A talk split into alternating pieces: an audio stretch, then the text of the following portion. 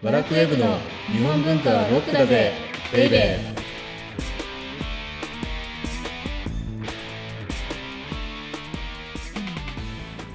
ー。こんにちは。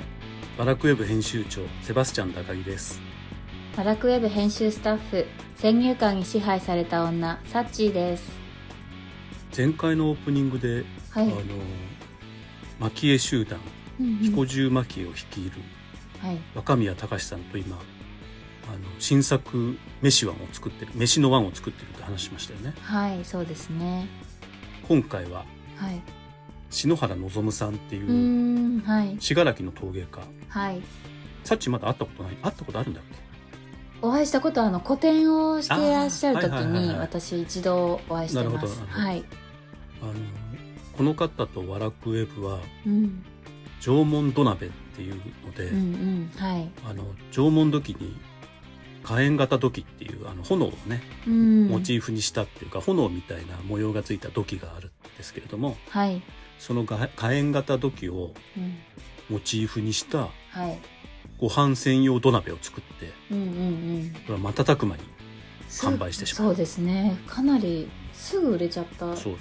うんうん。であれでしょ？サッチーもあの篠原さんの土鍋でご飯あそうですそうでです。私も家で炊いてます。昨日ちょうど焦がしたけど ぼーっとしてたら。ぼーっとしてたらね。はいはい。あで僕もあのし篠原さんの土鍋でご飯炊いてて。はい。やっぱりご飯って土鍋で炊くといいよね、いやー美味しいですようね、ん、いやちょっとじ失敗した感はあるけど、うん。おこげもそういう意味では自由に作れるというのが好もう自由に。きですサッチーから自由になんて言葉がは。い 自由から一番程遠い。いやあそんいやいやいやいいんですよ。土鍋は先入観に支配されてない。あそうですね。であの今ワラクウェブってはいあの埼玉県の北本市の市政50周年のプロジェクトをお手伝いしてるんですけれども、はい。北本って実はあの縄文銀座って言われててはい。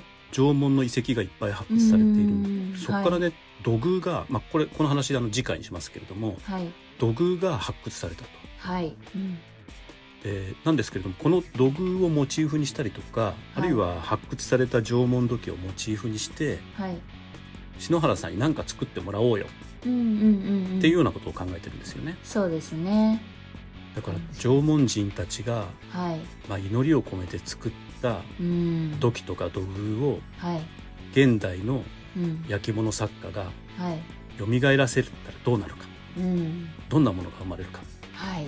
そういうリアルなものもワラクウェブでは作っていると。そうですね。楽しみ楽しみだよね。うん。土をまず見に行くところから今度。来週行くんだよね。はい、はい。やるんでえぜひ。楽しみにと。はい。ということで全然どういうことどういうことじゃないんですけれども、はい。この番組はサッチーのような日本文化は高尚なものという先入観に支配されている人々を解放し日本文化の民主化を進めるという崇高な目的のもとお送りしています。いやーこうちょっと噛んじゃったオープニング まあ最近先入観にあんまり支配されてなくなってるからあれだね。少しオープニングのこのフレーズも変えないとダメだね。私先入観に支配された女から、うん。そ卒業ですか？そうだね。いやそれは卒業しないけどこのフレーズは卒業しようと シーズン2に入りましたし。はい。ということでわかりました崇高な目的のもとお送りしていますと。はい、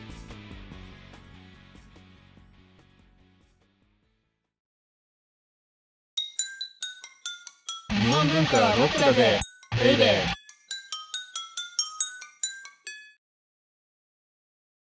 はい。始まりました。はい、今回も恒例のサッチーによる的確な前回の振り返りをお願いします。はい。えー前回は、アフターレキュー茶の湯どうなったの超会議ということで、えー、利利休が死んじゃったと。はい、した後に、うん。まあ、どういう人が茶の湯を引っ張っていったかっていう話でした。ででも結局メインはバイサオの話になりましたよね、最 そうで終的には。すね。いや、知らなかったんで、これすごい面白かったです。あの売るに茶にはい。沖縄かの、うんうんうん。おじいさんの沖縄って書いてはい。バイサオって言うんですけれども、はい、この人がはい。煎茶っていうものをはい。庶民にまで広げて、うん。だから、日本の人々に喫茶文化を根付かせたっていうのは、うんうんもしかしたらバイサオによる茶の湯革命のおかげだったかもしれうない、っん、そうですね。ていう話をしました。まとめてしまいました。はい、ありがとうございます。はいで、今回のテーマは、はい、じゃじゃん。近代スキ者たちの茶の湯革命です。革命に次ぐ革命ですね、やっぱり。茶の湯っていうのはへえ、どういうことなんだろこれだから、う。はい、前回の最後の方に、はい。武家が中心に支えていたはい茶の湯があったと。はい、茶の湯ってそういうもんだったと。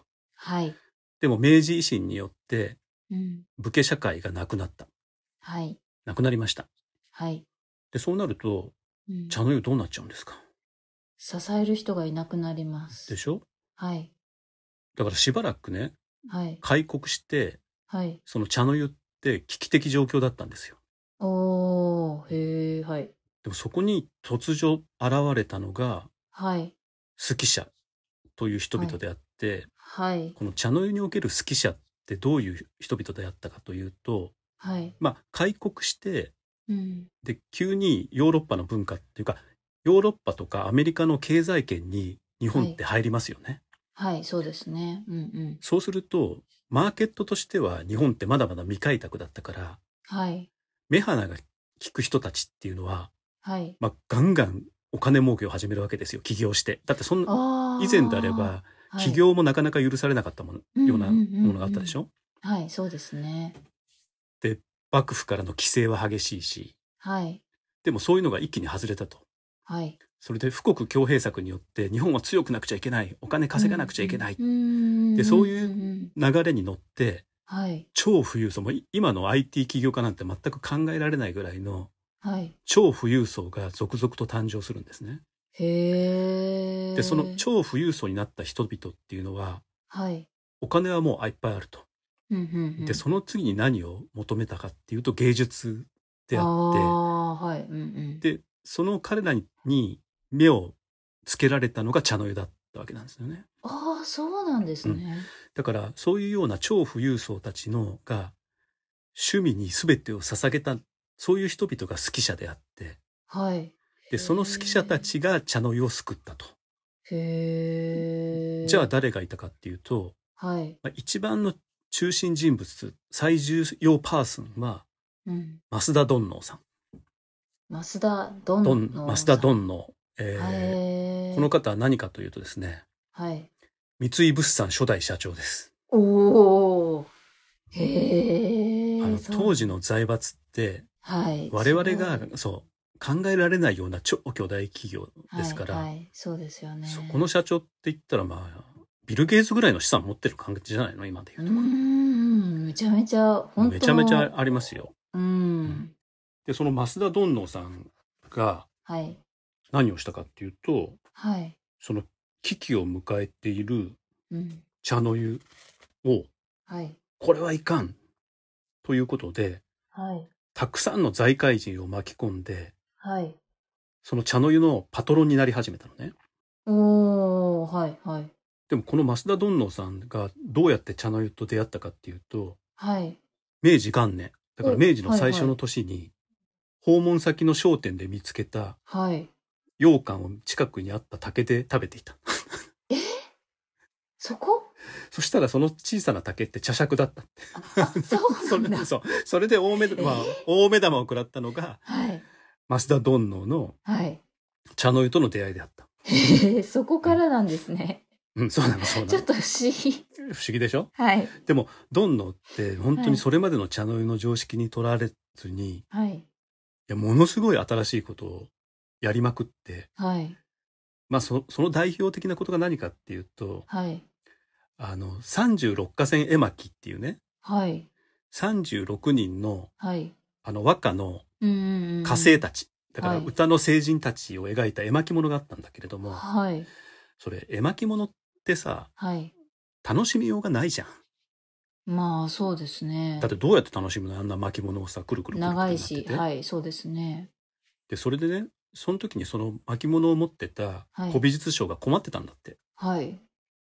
じゃあ何やったかっていうと、はい。36河川をはい。36個に分割したっていう。あ、切っちゃったんだ。切っちゃった。へえ。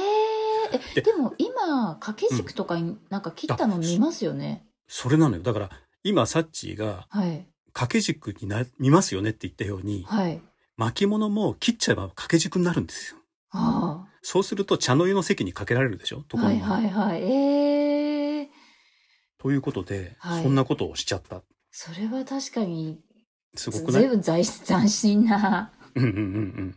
斬新、斬新ですよ、斬新。いや、だってあの巻物にハサミ入れるって結構勇気いりますもんね。いや、すごいよ。で、うんしかもそれ、なんかくじ引きでね、はい。好きな人のね、はい。こう、あの、好きな人、だから当たらないのよ。くじだから。あ、そうなんだ。で、自分が発案して切ったにもかかわらず、はい。好きな人が当たらなくて、はい。へそを曲げたみたいな。ちょっと可愛い。可愛いよね。はい。可愛いけど、でも、こういうような人たちが、はい。まあ、明治の30年ぐらいかな、あの、はい茶の湯に向かったので、うんうん。そうすると、茶の湯の質が変わるんですよ。うーん、そうですね。だって、あの、武家が中心だったものが、うんちょっと超富裕層が楽しむものっっていうの、が、えーっと、好き者による。茶の湯であって、他にどんな人がいたかっていうと、はい。原三家。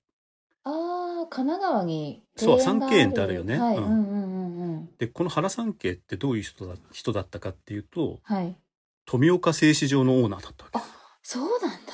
あの富岡製糸場の教科書にも必ず出てきますね。必ず出てくる。はい。でもこの人って、お茶をね、にたしなんで、はい。で、ものすごく、その増田どんのとかと一緒に茶会を開いたりとかうんうんうん。したんですけれども、はい。この人はね、関東大震災によって、はい。横浜って壊滅的な打撃を受けるのね。うんうんうん。はい。その横浜を救うために、はい。資材を全部投げ打って、はい。で、その時に自分が収集していた茶道具も全部処分して、へえ。ですごくない？なんか。すごい人なんですね。あ、知らなかった。てそうなの。原三家ってすごいんですよ。へえ。で、その原三家は、はい。増田どんのの、まあ、薫陶を受けていたんだけれども、はい。増田どんのの薫陶を受けていたいた人ってもう一人いて、はい。それがね、畠山即王。ああ、あの、畠畠山美術館。あ、畠山記念館か。あ、美術館かな。うん、記念館かな。まあいいんですよ。はい。畠山記念館だった。畠山記念館の、ね。今ちょっと閉まってるけど。そのベースになったのがはい畠山即王さんで、はい。この人は荏原製作所っていうのを起こしていて、はい。で、さっき好き者ってさ、芸事に打ち込む人のことを言ったじゃない、うんうんはい、そうですね。畠山即王って、はい。茶の湯だけではなくて、はい。なんていうのかな、能楽もたしなんでいて、だからね、、茶の湯と能楽みたいなものを融合した茶会みたいな、え斬新な。ー、すごい。へえ。だから型にはまらないっていうのが。がね、はい。あの、この人のうんうん。茶の湯なんですけれども、はい。だから好き者の茶の湯ってそういうところがあって、うん。結局そのビジネスで大成功を収めた人たちが、はい。その資産によって、当時戦国武将たちが所有していたうん。大名物であるとか名物を集めて、はい。そんなのって時が時ならさ、はい。戦国大名が、の一部の戦国大名が楽しめていた道具たちっていうのをはい。自由に組み合わせて、はい。自由な茶会、茶席っていうのを持ったっていうのが、この好き者ち。たちによる茶の湯革命であって、はい。だから、格式ばっていた家元製のお茶とはちょっと印象が違うんですようんね。そうですね。へえ。っていうのがあってただ、そういうようなこの大名物とか名物を、はい。こう、財力に物を言わせてかき集めた、その茶の湯。っていうものに対して、はい。異を唱える男がいたと。お、誰でしょう？こういうものにね、異を唱えるのは、はい。もう柳宗悦に決まってるんですよ。ああ、出た。そう。だって雑、雑気を、雑気を愛した男ですからね。民芸を愛した。その辺にある器こそ、その辺にある器の中から美を見出すのが民芸だ。うん。そうか。そこで茶の湯と柳はつながるんですねい。やいやいやいや。だから、柳のよる茶の湯って、はい。いや、すごいんですよ。だってその頃っていうのは、はい。この好き者による、うん。その、名物茶器による茶会っていうのが全盛の頃に、はい。まあ、その辺にある雑記であるとか、うん。あるいはあの朝鮮半島の井戸茶碗であるとか、うんうんうん。はい。そういうものこそが茶の湯なんだっていうことではい。だからこれもカウンターカルチャーなんですけれどうも、ーん。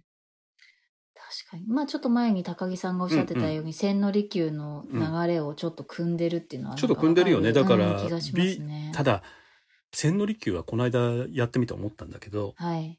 美を見出すだけじゃなくて美を作ろうとしちゃったじゃない？ああ、そうですね。はい。うんでも柳っていうのは、うん。やっぱりうん美を見出すものなんだけど、はい。その見出す美っていうもの、どっから美を見出すかっていうと、はい。その辺にある器から美を見出そうとしたっうんうんうんうん。はい。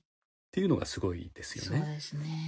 まそんな風に近代になると、はい一方では、はいそ。の超富裕層である好き者たちによって茶の湯は支えられたんだけれども、はい。ただね、茶の湯にはやっぱり追い風が吹いてきて、おー、はい。それがね、はい。あの、明治に入はいまあ日本っていう国が突如できますよね。はい。突如できる前って、日本ってどういう国だったかっていうと、小さな小さな藩の集まりじゃないですか。うんうんうん。はい。だから300以上の国が集まって、その集合体がバクッとした日本であって、はい。じゃあ日本的なるものって何って言われたら、うん。ないよね。逆にないですね。ないでしょ？うんうんはい。それが明治維新になって急に日本っていう一つの国ができて、はい。そうすると日本的なるものっていうのを発見する必要があったんですよ。うんうんうんうん。だってこのヨーロッパとかはい。アメリカとかの、はいい、わゆる文明国家にうん。対抗できるぐらいの文化っていうのを探さなくちゃいけない。で、その時に発見されたのが茶の湯の美なんですよ。あで今までの流れだと、あ。はい。茶の湯って武家社会にずっとこういうふうに、ね。なんていうか支えられていたりして、うんうんあるいは好き者たちのパトロンにはい。支えられていたんだけれども、はい。そういうものを、そ,、まあ、そこで作られたわびさびとかわびみたいなものっていうのをうん。日本の美にしちゃおうよ。っていうふうにんまあ、明治時代であるとか大正時代のはい。日本の政府が決めちゃったの。なるほど。なので今我々は、はい。その茶の湯イコール日本の美っていうような印象をも持ってるけれども、はい。これは実はその明治時代に作られた思想なんです。なるほど。なんか。ずっとね、こう脈々と流れてきたザ・日本っていうわけじゃないってないいうってことですね。なんですよねへーささっきの話に戻るんですけれども、はい。明治時代に茶の湯って危機を迎えたんですよね。はい。なんですけれども、この危機にはい完全と立ち向かった動きがあったんですよ、それが。お、それは何ですか？これは主にはい。三千家の一つである、はい。まあ、裏千家によるものなんですけれども、はい。明治時代のピンチの時代にはい。茶の湯っていうのははい。女子教育に取り入れ始められる。ああ、え、授業ってことですか？授業っていうかね、あ、そうだね、あの、女性がはい。この学ばなければいけないはい。所作とかの、あ、教育のために。だから、、あの、まあ女子大みたいなところにはい。茶道部ができて、あるいは茶室が作られて、はい。だからここで初めてうん。茶道に女子が入り始めてきて、へえ。で、それは何かっていうと、茶道イコール教育だ、になっちゃった。なっちゃったって言っていいののかわかんないけどね。ああ、でも、確かに学校の授業とかでも茶道あったのね。うん。そういうような大学だと。へーまあ、いずれにしても、はいその茶の湯っていうのは、一方では超富裕層が支えてきたと。はい。で、もう一方では、まあ、なんとか茶の湯っていうのを守らなくちゃいけないっていうので、うんうんあの、教育の、にり取り入れるっていう、この時点でね、まだね、種がまかれたぐらいだったのね。はい。で、せさらに時が進んで、はい。戦後になると、はい。日本は戦争で負けて、はい。財閥が解体しますよね。ああ、そうですね。あ、また支える人が。これって茶の湯にとっては、はい。明治維新と一緒ぐらいのインパクトだったわけですよ。うーん。だって支えてきた武家がなくなった後。いなそうですよね。で、今度は支えてきた超富裕層がいなくなうんった後。はい。その時に何をやったかっていうと、はい。さっきの女子教育をさらにさらに発展させて、はい。茶の湯イコール茶道っていうのは、はい。花嫁修行に必要なもんだっていうふうおーなことで、はい。全国のあまあありとあらゆるっていうのは大げさかもしれないんですけれども、はい。まあ、女子大であるとかはいあ。るいは女子校であるとかはい。当時いいお嫁さんになるみたいなものが。一つのこの日本の模範とされましたよね。そうですね。うんなんか、そういうイメージあります。そうなんです。でそのいいお嫁さんってじゃあどういうお嫁さんかっていうとはい。誰が来てもいいおもてなしができて、うんうんうん。それではい、まあ、足の運びとかが綺麗でうーん。でそれにはす実は茶道っていうのは最適なんですよっていうことで花嫁修行の一環としてはい。茶の湯っていうのが女子のものになっていく。へえ。でもこれそうなんですよだからこれのインパクトって今でも私たちって、はいなんとなくお茶っていうと女性のものうん、うん、イメージありますよね。っていうイメージありますよねはい、はい。でもこれって何かっていうとそのはい花嫁修行の一環としてはい。茶の湯っていうものがうん。取り入れられたのでうんうんうんうん爆発的に茶の湯というか茶道をする女子の人口が女性の人口が増えたんですそうですよね。そりゃ、だから花嫁になる人いっぱいいる。そうなんですよで だから今までっていうのは茶の湯を支えていたのは基本的には武家であったりとか好き者であったり、うんまあ言うてもお金持ちだったんですけれども、はい。この花嫁修行に取り入れられることによってはい。茶の湯の人口は一気に広がって、はい。まあ、いろんな人が茶の湯に触れることにうなって、んうん、そうですね。ある意味これって全然悪いことじゃなくて、そうですね。茶の湯の民主化なんですよ、うんうんうん、そうですね。うん考え方によってはね。そうですよね。だって本当にそれまでは限られた人のものだったうんそうそうそうのが。そうなんです。だからこう考えるとやっぱり茶の湯の歴史ってはい。革命の歴史そのものだったっていう話ですよね。うーん、こんなに変遷を得ているとは知りませんでした。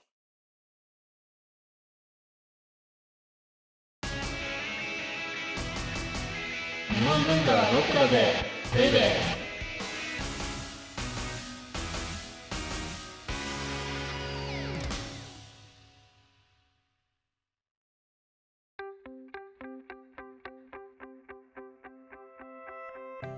柳宗悦さん久しぶりに出ましたよね。そうですね。8回から10回ですって。あ、じゃあ、今何回か知んないけど32今回34回。あ34回はい。なので気になった方は第8回から10回を。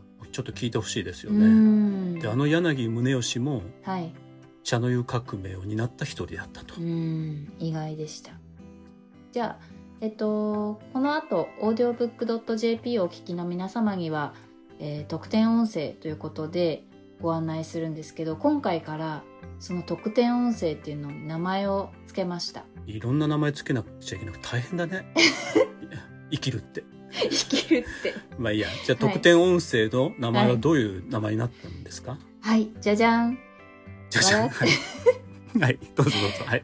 ワラクウェブのおまけのおまけです。あじゃあ、はい本編自体がもうすでにおまけで、はい。で、特典音声はさらにおまけのおまけになって。ると。そうです。あいいですね。まあ気軽にね、聞いて。いただけ聞いて。ほしいたら嬉しいですね。はい。じゃあ、次回は次回はね、はい。まだちょっと変更になるかもしれないんですけれども、はい。一応歌舞伎 vale tudo っていうことで、はい。私たちが茶の湯と同じようにはい。伝統文化の一つだと思っている歌舞伎っていうのは、はい。 vale tudo、つまりポルトガル語で何でもありなんですけれども、はい。何でもありな存在だったんだ、みたいなことを紹介しようかなとはい。あはい、はいなのね。楽しみですね。はい。お相手は、バラクウェブ編集長、セバスチャン高木と、ワラクウェブ編集スタッフ、先入観に支配された女、サッチーでした。